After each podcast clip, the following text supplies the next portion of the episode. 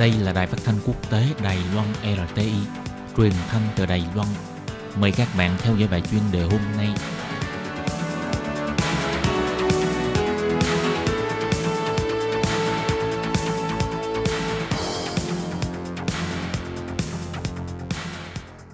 Thúy Anh xin kính chào quý vị và các bạn. Chào mừng các bạn đến với bài chuyên đề ngày hôm nay.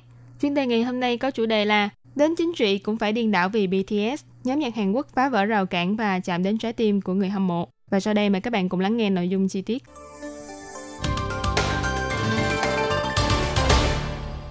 Ngày 9 tháng 1 vừa qua, thành viên Đảng Dân Chủ Hàn Quốc, đồng thời là Chủ tịch Ủy ban Văn hóa, Thể thao và Du lịch Hàn Quốc, ông Anh Miên Xuất, lần nữa bày tỏ hy vọng có thể đưa nhóm nhạc Hàn Quốc nổi tiếng BTS đi Triều Tiên diễn xuất nhằm kỷ niệm một năm của tuyên bố hợp tác Bình Nhưỡng và chia sẻ văn hóa Hàn Quốc với người dân Triều Tiên. Mặc dù phía công ty quản lý của nhóm nhạc còn khá lấp lửng trong việc này, nhưng lời mời này cũng phần nào cho thấy sức ảnh hưởng của nhóm nhạc nam 7 người này đã vươn xa khỏi lĩnh vực âm nhạc và có lẽ sẽ góp phần vào vũ đài chính trị. Nhóm nhạc Hàn Quốc Bangtan Sonyeondan hay thường được gọi là BTS, từ khi chính thức ra mắt đến nay đã được 5 năm và trong vỏn vẹn nửa thập kỷ ấy, nhóm đã giành được vô số giải thưởng và có lượng fan hâm mộ khổng lồ trên khắp thế giới. Cái tên BTS xuất hiện trên nhiều trang truyền thông quốc tế không chỉ với những sự kiện âm nhạc và biểu diễn mà còn vươn xa đến cả bản đồ chính trị. Trong đó tiêu biểu nhất là phát biểu tại chương trình Generation Unlimited của Liên Hiệp Quốc vào ngày 24 tháng 9 năm 2018. Nhóm đã dõng dạc kêu gọi giới trẻ hãy biết yêu thương và lắng nghe bản thân mình để xây dựng tương lai và trở thành một thế hệ không giới hạn thực thụ. Ngoài ra, BTS còn giành được vị trí đầu bảng trong danh sách những người có sức ảnh hưởng nhất năm do độc giả bình chọn trực tuyến của tạp chí Time Mỹ, vượt xa cả Tổng thống Hàn Quốc ông Moon Jae-in. Tuy nhiên, để bồi dưỡng quyền phát ngôn của BTS và đưa họ lên con đường quốc tế, Tổng thống Hàn Quốc Moon Jae-in cũng đã góp không ít công sức Ai cũng biết Hàn Quốc đã tốn rất nhiều tiền bạc và sức lực để thúc đẩy hàng sống Hallyu phát triển, nhưng Tổng thống Moon Jae-in lại càng hăng hái hơn khi đích thân ông dùng hành động thực tiễn để đưa nhóm BTS lên cao. Ông đích thân chúc mừng thành công của nhóm và đến dự concert ở Pháp.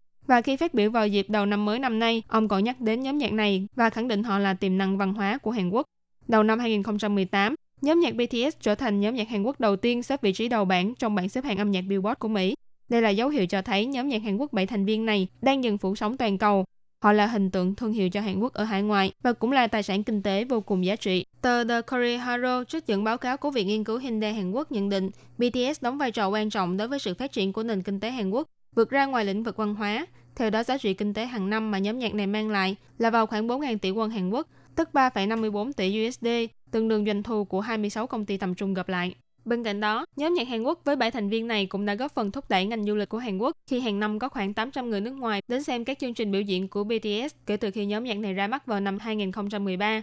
Trong năm 2017, lượng du khách nước ngoài đến xứ sở Kim Chi vì BTS chiếm khoảng 7,6% trong tổng số 10,4 triệu lượt khách. Tại hội nghị thượng đỉnh liên triều năm ngoái, tấm ảnh lãnh đạo Triều Tiên Kim Jong Un tươi cười khi xem biểu diễn của nhóm nhạc nữ Hàn Quốc đã gây chấn động xã hội quốc tế. Bởi lúc này, hình ảnh những cuộc thử nghiệm vũ khí hạt nhân, những đầu đạn tên lửa nhắm thẳng vào lãnh thổ Hoa Kỳ dường như đã bị xóa mờ và đất nước Triều Tiên tự cô lập mình bao nhiêu năm nay trở nên không còn thần bí nữa. Bởi vì lãnh đạo Kim Jong Un của Triều Tiên đang tươi cười vỗ tay theo nhịp và chụp hình bắt tay với các ngôi sao chẳng khác gì người dân bình thường. Truyền thông Triều Tiên còn đưa tin về phát biểu của vị lãnh đạo này. Ông nói ông rất vui và cảm động khi nhìn thấy người dân Triều Tiên khen ngợi buổi biểu diễn và hiểu biết sâu hơn về nghệ thuật của Hàn Quốc. So với chiến tranh tâm lý thì vị lãnh đạo trẻ tuổi của Triều Tiên dường như có hứng thú với quyền lực mềm của Hàn Quốc hơn.